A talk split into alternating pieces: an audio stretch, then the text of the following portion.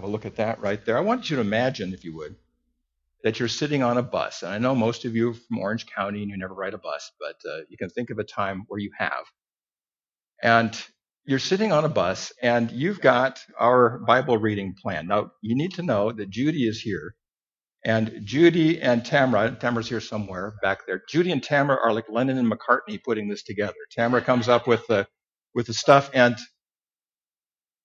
Judy does a fantastic job of, of formatting this and putting it together. And it's just a real team effort. And Judy is the publisher of The Well to everyone in the Wellosphere out there. And so we're glad to have her today. Raise your hand in case people don't know who you are. Judy, just so people see there you are. Okay.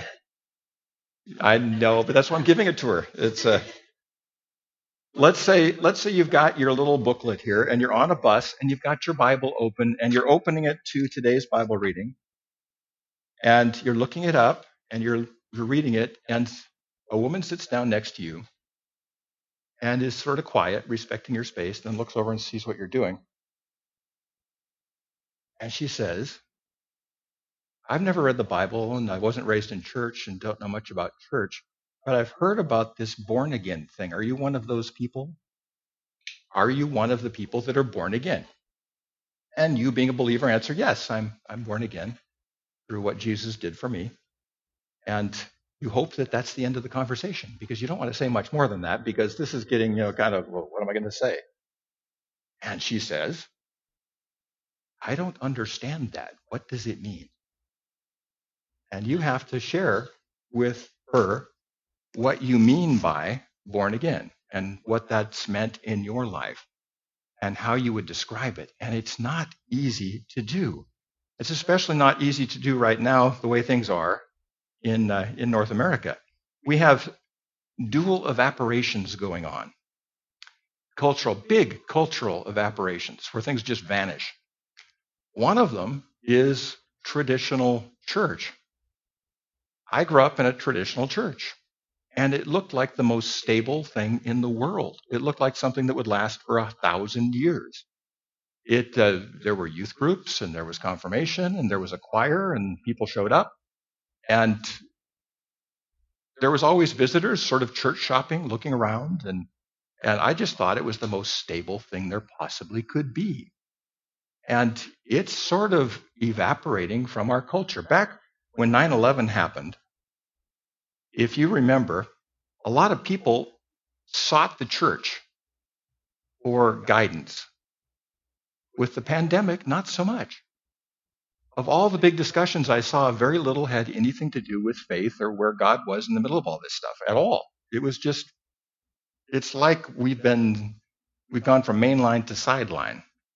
And we're sort of tolerated, but it's uh, the church as a central cultural force in the United States has sort of evaporated. And the other evaporation has been the establishment.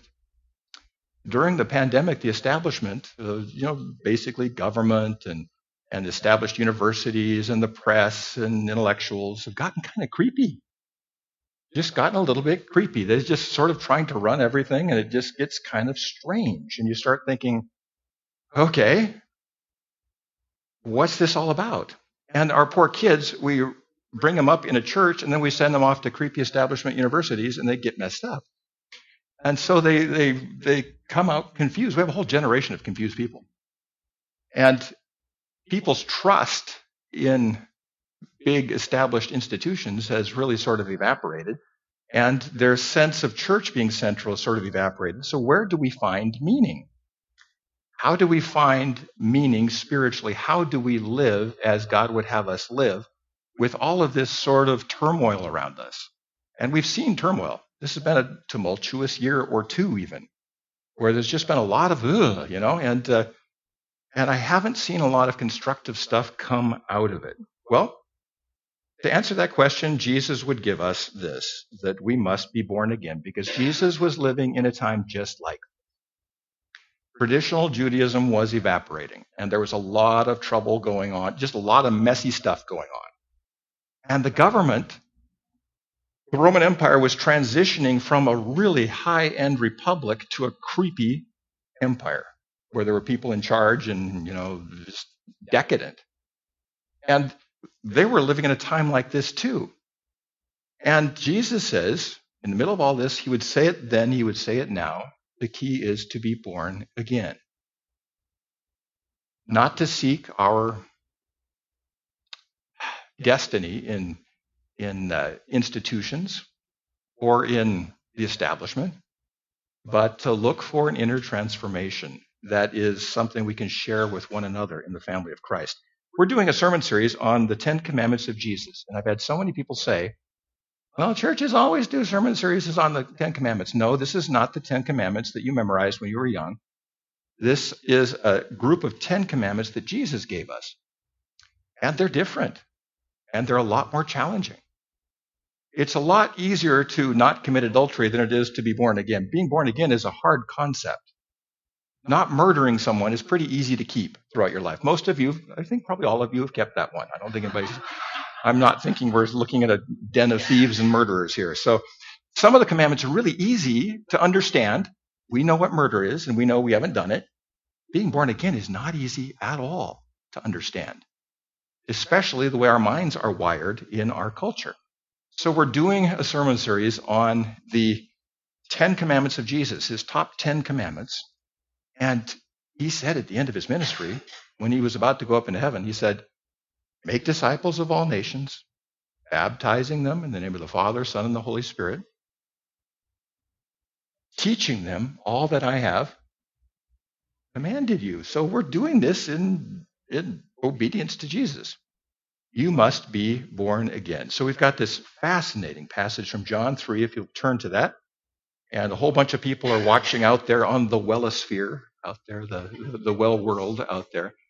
And uh, we are so blessed that you folks up at our daughter church are worshiping together for the first time today. They've been in lockdown, serious lockdown. They're having a third wave in Edmonton, and it's really bad. And they're meeting outdoors, which is risky in Edmonton because snow can happen anytime this time of year. It really can. Happened a couple weeks ago. And so, uh, anyways, they're meeting outdoors, the well at Wild Rose Country, our first daughter church, and we're so proud of them. Don't you hate it when people show you baby pictures all the time? But I'm so excited about this church. It's just uh, very excited about them. Brian and Mita Weir and Donna and all the leaders up there doing a great job. And I hope we all get a chance to visit them at some point or another. So, you must be born again. There's a passage here, John 3 1 and following. Nicodemus comes to Jesus. Now, Nicodemus is coming in good faith because he wants to understand what Jesus has been teaching about. Nicodemus is a frenemy, to use a pop culture word. He's a Pharisee, and the Pharisees were all frenemies of Jesus. They were friends of Jesus because, like Jesus, they believed in an afterlife. The Sadducees did not believe in an afterlife. So the, these, they're both believers, Sadducees and Pharisees, but some believed in an afterlife, some did not. And if you just look at the Old Testament, especially without the book of Daniel, it's pretty ambiguous. It could go either way. Jesus came down, believe it or not, concerning the afterlife on the side of the Pharisees. And they really loved him for that. He was, he was a guy who came down and said, Yes, there is an afterlife. And so they're thinking, yes, this big popular rabbi is coming down on my side. Maybe he's one of us. But then he said no to them on a lot of other stuff. He basically said it's about the Spirit and it's about God's presence and it's not about checking off lists of rules. So he's always fighting with them. So he, Nicodemus is a frenemy. He's one of those people who is drawn to Jesus but kind of turned off by Jesus because Jesus is saying that all the things that they're doing are just kind of a waste of time. So he comes to him in good faith, though, and he starts. Who here has heard of Dale Carnegie? How to win friends and influence people? He's. I think Nicodemus went to a Dale Carnegie course at some point because he, he starts here. There was a man of the Pharisees named Nicodemus, a ruler of the Jews. This man came to Jesus by night and said to him, and here's his Dale Carnegie line Rabbi, we know that you are a teacher come from God. After all, you agree with us on the afterlife.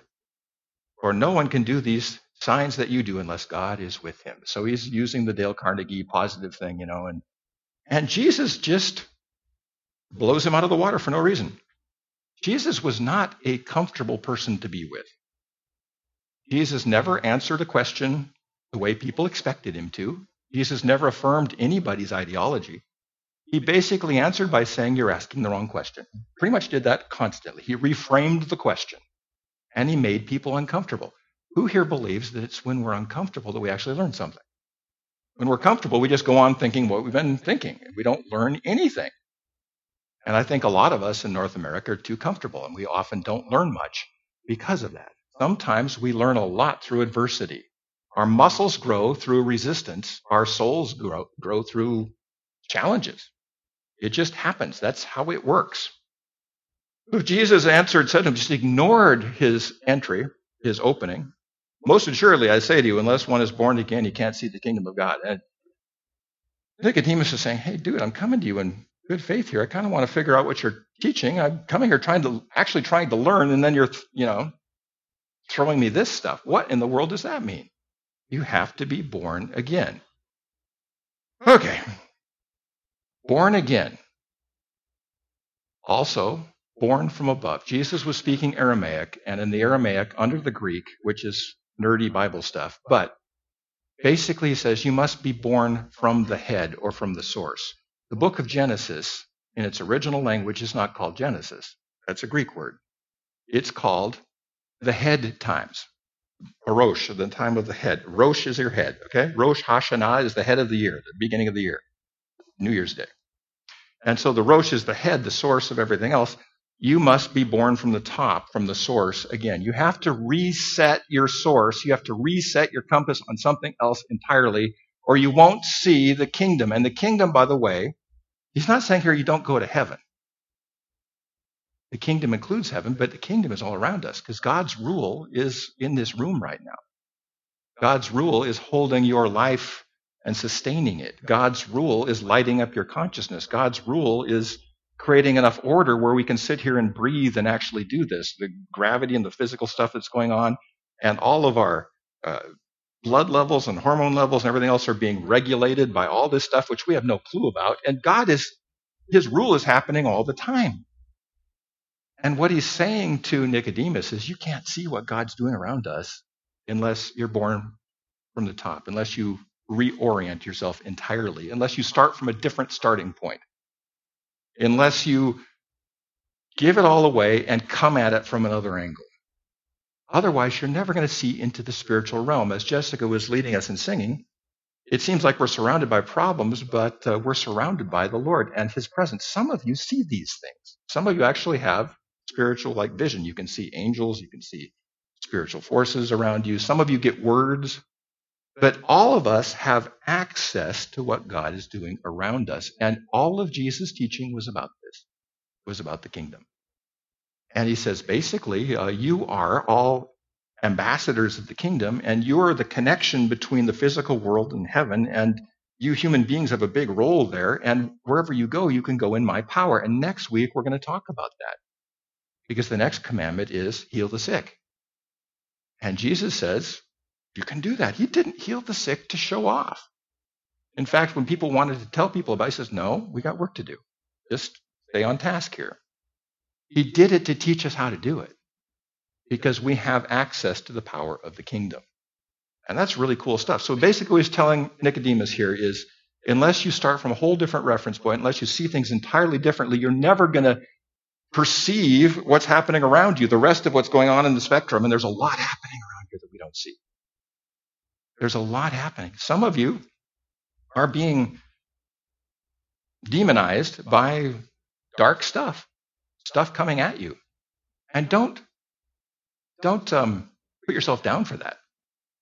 In fact, the fact that you're a believer means things are going to come after you.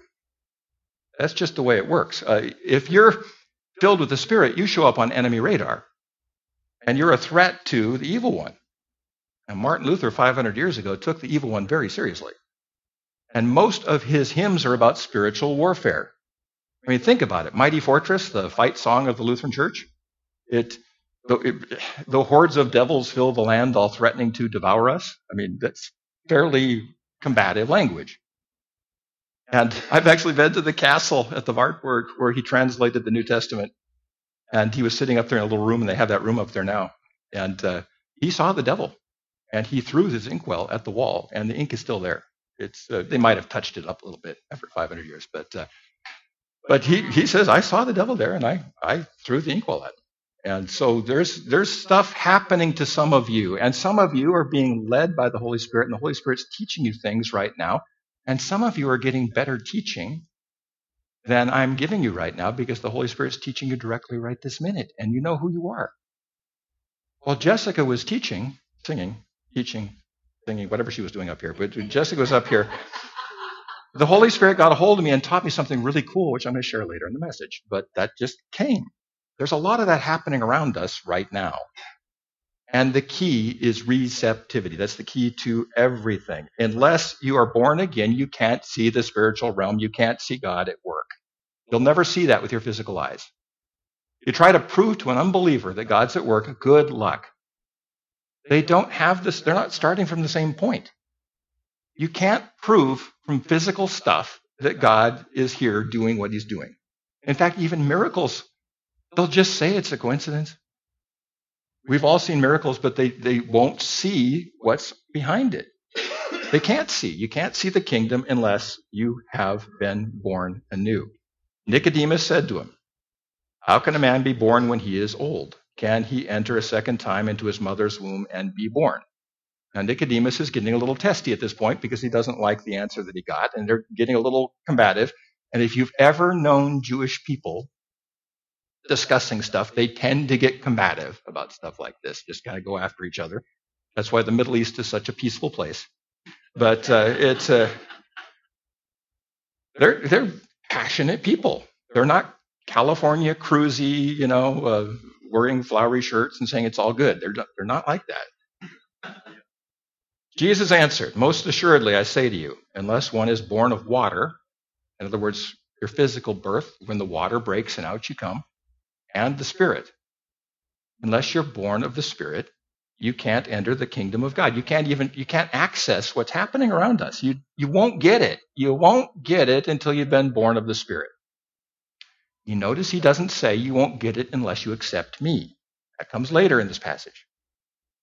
Because we can't accept Jesus unless we're open to the Spirit. Now, if you took Lutheran confirmation, you had to memorize that. That we can't come to faith unless the Holy Spirit guides us. And that's just true in the Bible, and it's true, period. People say, well, the Holy Spirit can't work on people until they're, until they're Christians. We come to faith because of the Holy Spirit. The Holy Spirit's always working on unbelievers. That's what he does for a living. He's, he's pulling people in all the time. And sometimes unbelievers start operating in spiritual gifts because they don't know where it's coming from. All of a sudden, boom. And then they come to faith when they realize what's happening. They'll get a prompting from God or they'll, anyways, things can happen. Things can happen.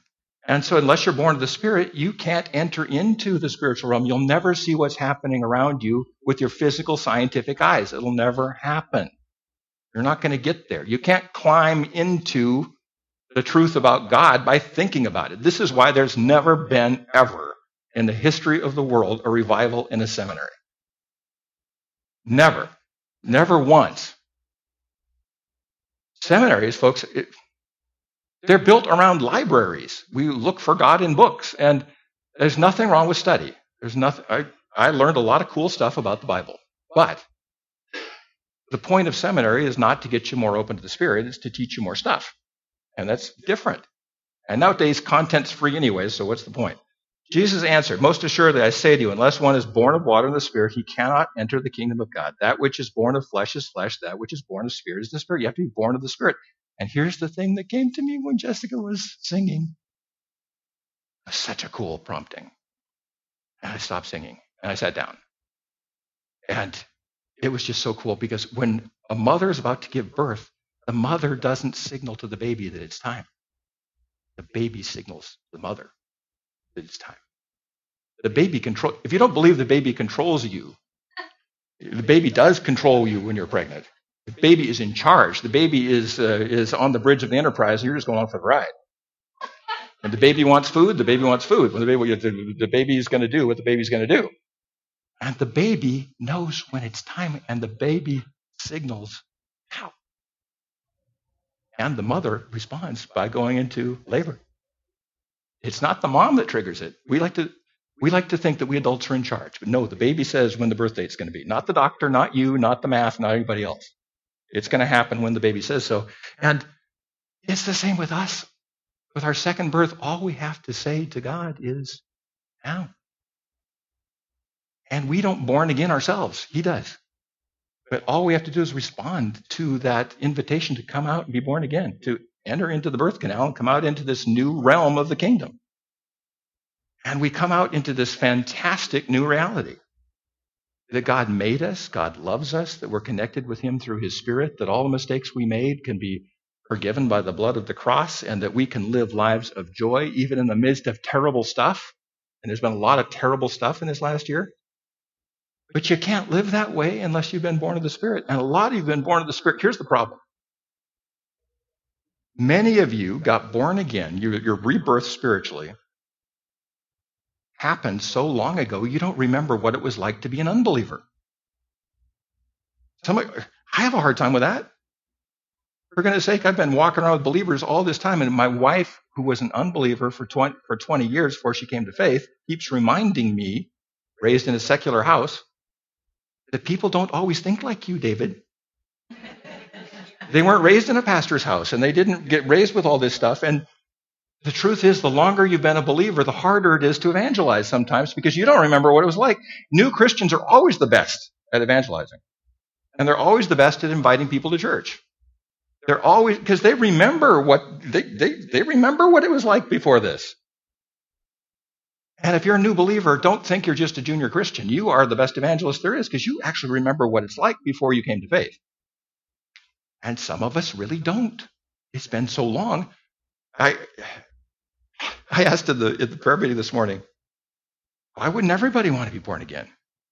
And Tim had a good answer to that, and Bill had a good answer to that. I'm thinking, yeah, but how can people think that way? And people said, they do. They really do. They think different than you. And it's just really true. Which is born of the Spirit is spirit. And all we have to do, like the baby in the mother's womb, is say, Now it's time. Now it's time, Lord. I'm ready. I'm ready. Bring me out. Bring me out into this new reality. We're going to give you a chance to do that or redo it or whatever later on today. Do not marvel that I said to you, You must be born again. The wind blows where it wishes, and you hear the sound of it, but cannot tell where it comes and where it goes. So it is who is everyone who is born of the Spirit. It's a mystery.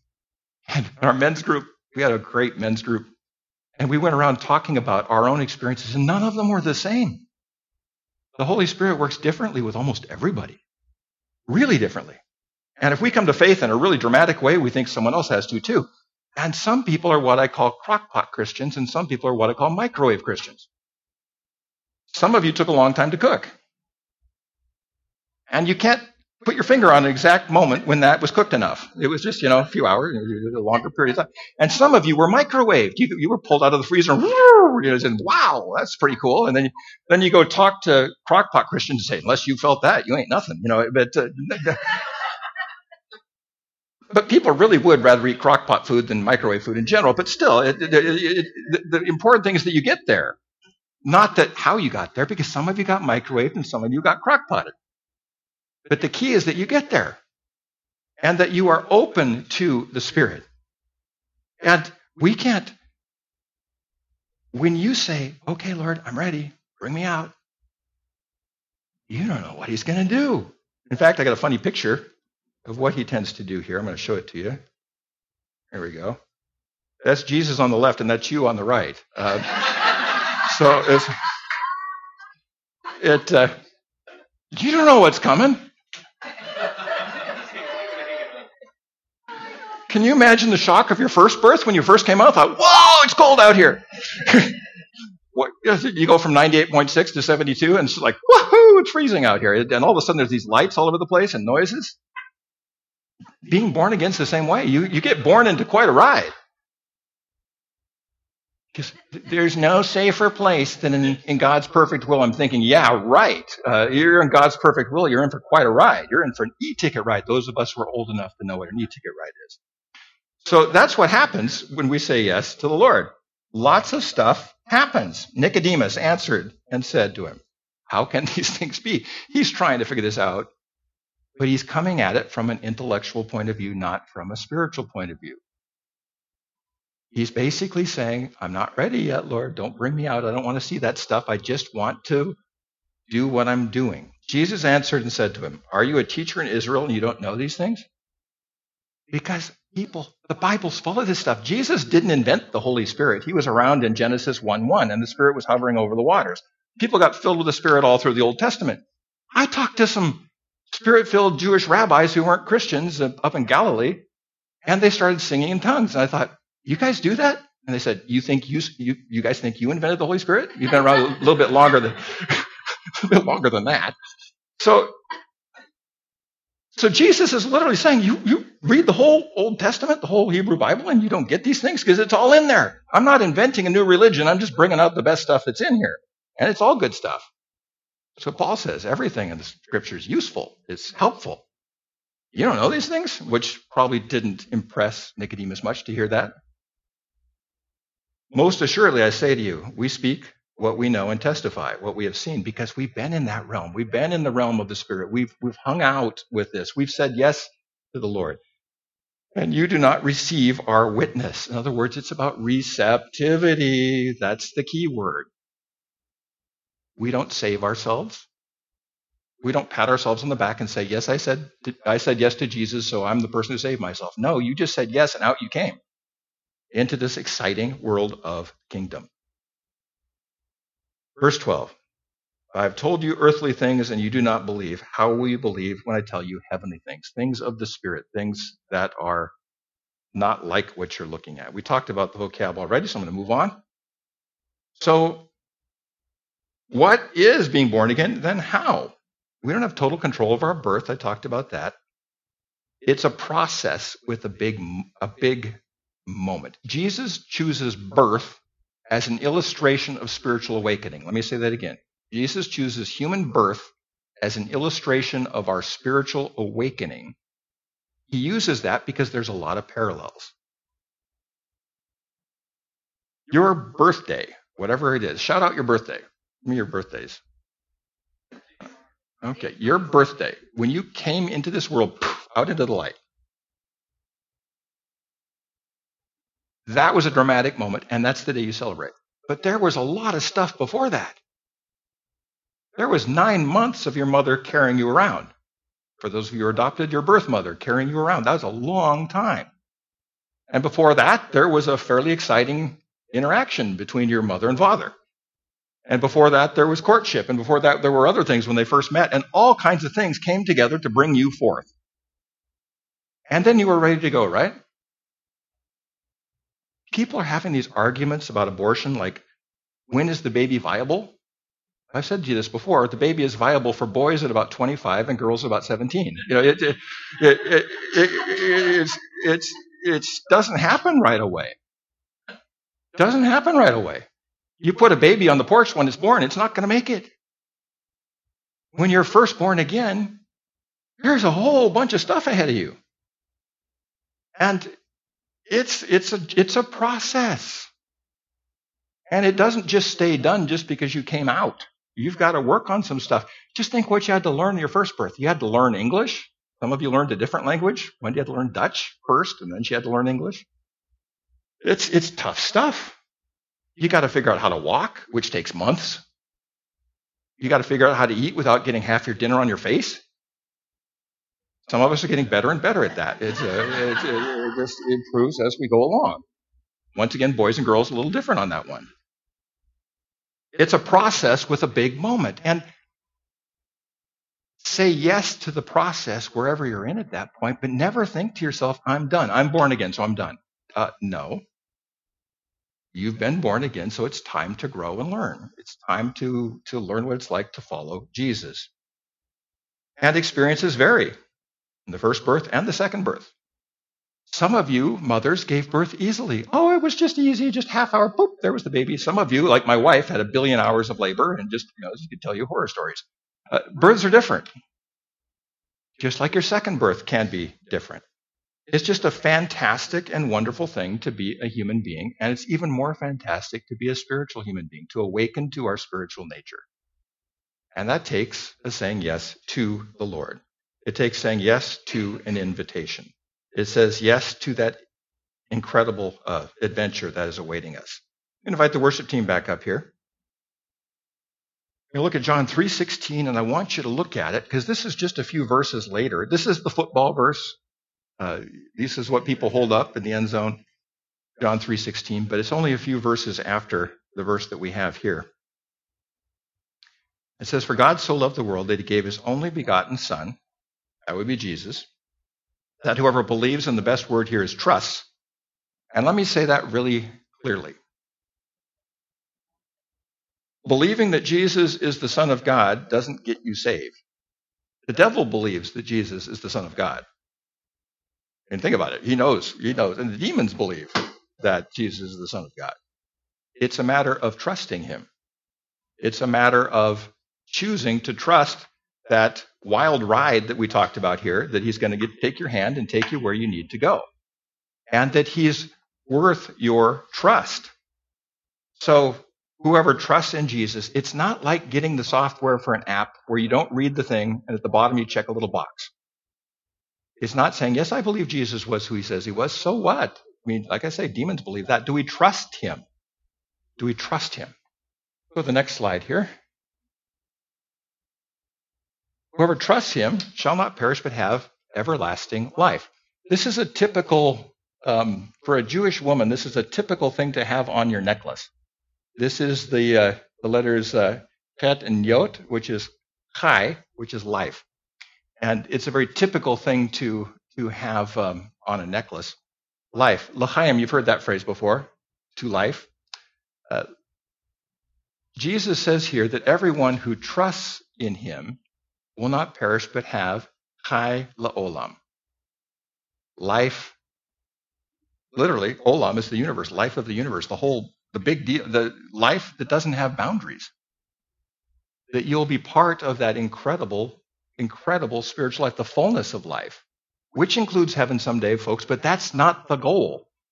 The goal is that we always have a relationship with God at every moment because eternity will always be now. Even in heaven, eternity will always be now. So let's start now. Let's be a part of that now. Let's be aware of that now. It's not like everything's bad here, then we escape. No, uh, God's at work now, and there are no boundaries to where He's working in your life. And to say yes to Jesus is to say yes to Chai La'olam, the big life, the universal life, the life that is full of the Spirit, the life that is Spirit led. And that includes not dying, which is good. But, folks, the point of life is not not dying. I mean, longevity on its own is not a virtue. What's a virtue is living well every day. And if that goes long, that's great. Would you rather live a totally fulfilled life at and die at 65 or live a miserable, awful life and die at 116? We'd all choose a fulfilled life. So the point is not not dying. That's a benefit of being in the kingdom, but the point of it is living into it. So what we're going to do right now is we're going to just let uh, the worship team lead us into the presence of God. And I just invite you to stay seated for this. Stay, um, you can close your eyes, you can sing along if you want.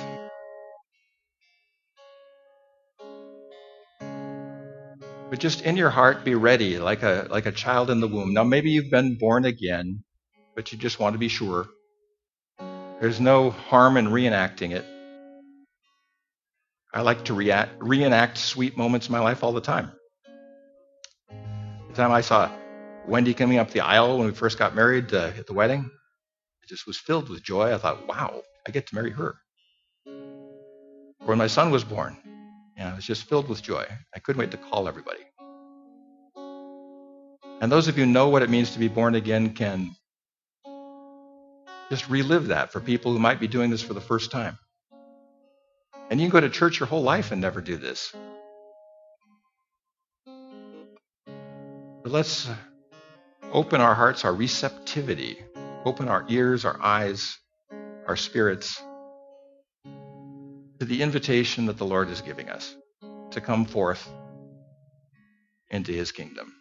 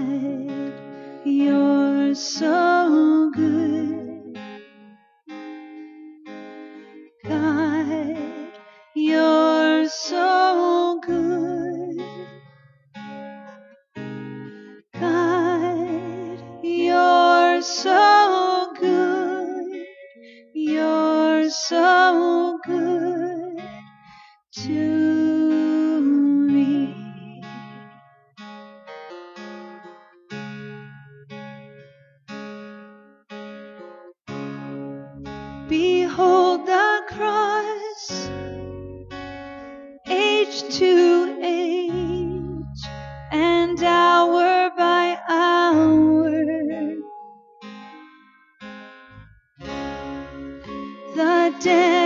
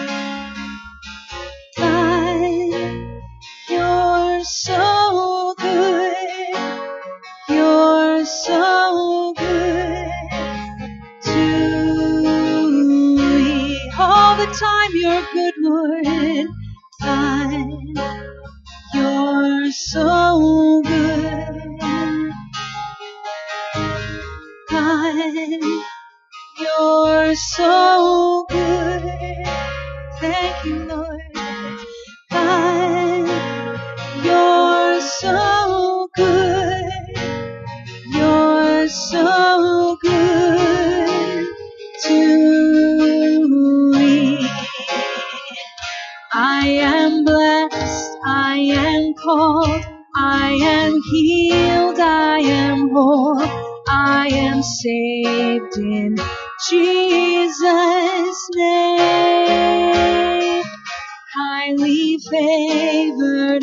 bought for me.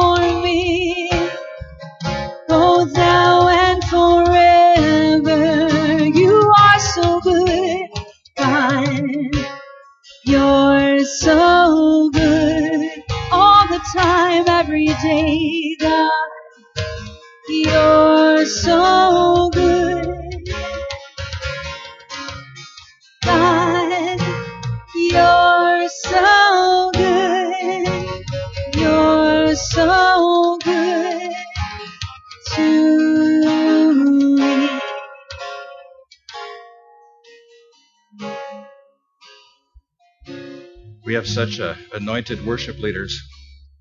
Well, uh, very often when Kim or Jen or Jess are singing, uh, Holy Spirit speaks to me, and He said, "Tell them saying yes to the second birth is one way of saying thank you for the first birth. Way of telling God, we're so glad. I'm so glad you brought me into this world. I'm grateful for my life. Human life is a miracle. And saying yes to the second birth is a way of saying thank you for the first. I'd like you to picture, if you would, that you're, close your eyes and picture that you're in a dark place. Not emotionally dark, just physically dark. And you hear a voice, but the voice is outside the door. It's a little muffled. But it's the Holy Spirit, and the Holy Spirit, He says to you, I want you to come out. I want to show you something. Are you sure you're are you sure you're ready? And we're thinking, because we're in this dark room, we think, well, don't I believe in Jesus first and then trust the Holy Spirit? No, but Jesus says no. It's uh, saying yes to birth in the Spirit that brings you to the point where you can have faith and trust in Jesus. The Holy Spirit leads us to the cross, leads us to Jesus. The Holy Spirit wants us to come out. And you sense power building outside the room.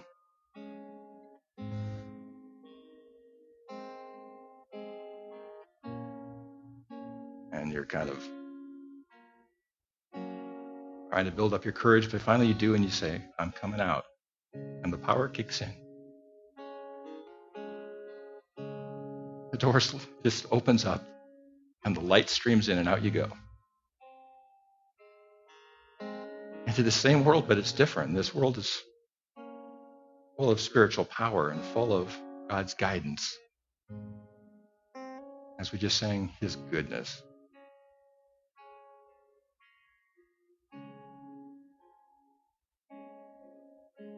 And out there in the sunshine, Jesus comes to you and he holds out his hand and he says, I don't just want you to believe that I exist. I want you to trust me, to be your tour guide through this fantastic new world of the kingdom. And you'll never be alone again. You'll face challenges, but all the power you felt when you were being born again, the, the power that kicked in when you said, I'm ready, is always available to you. It may take years, but I'm going to teach you how to use that power. I'm going to teach you how to rely on that power. I'm going to teach you how to walk in that power. I'm going to teach you how to change lives of the people around you and give you wisdom that you couldn't have learned.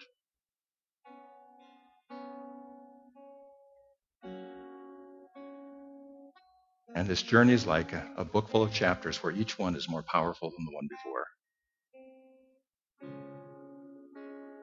You're in a process. And that process is good. And there's plenty of time. Because there will never come a time when the Lord lets go of your hand. Forever and ever. And it's in His name we pray. Our Father, who art in heaven, hallowed be thy name. Thy kingdom come, thy will be done, on earth as it is in heaven. Give us this day our daily bread and forgive us our trespasses, as we forgive those who trespass against us. And lead us not to temptation, but deliver us from evil. For thine is the kingdom, and the power, and the glory, forever and ever. Let's stand and keep singing. Let's uh, go back into this. God, you're so good.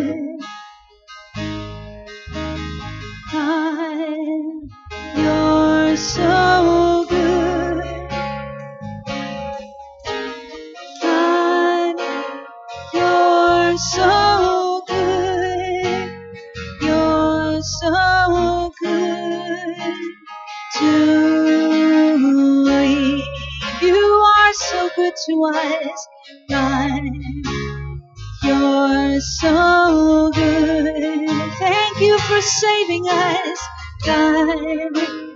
You're so good. God, you're so good. You're so good to me. I am blessed. I am blessed. I am called. Healed. I am whole. I am saved in Jesus' name. Highly favored, anointed, filled with your power for the glory of Jesus' name. One more time. I am blessed, I am called, I am healed, I am whole, I am saved in Jesus' name. Highly favored, anointed, filled with your power for the glory of Jesus' name.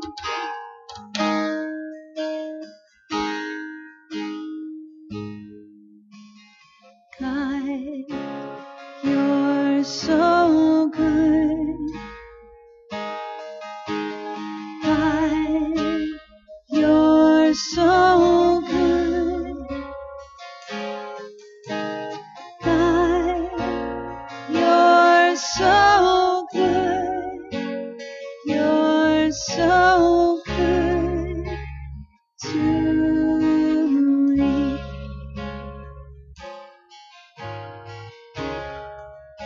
You've uh, if you've experienced rebirth for the first time, please tell somebody. That's so important. Whether you're here in the chapel or out in the Wellosphere somewhere watching us, it's so important to share that with someone and with people you love and people that you do faith with. Continue to encourage one another. It's so important that we don't walk this alone. We can be like Jesus to each other and help each other. And so, uh, if you're comfortable with that, I think it's a year overdue to give some people some hugs. But if you don't want to, that's fine. So just you can send your own body language around. You can tell, and either one is fine. But those of you who are just really dying to hug some people, please do. And we'll see you next week.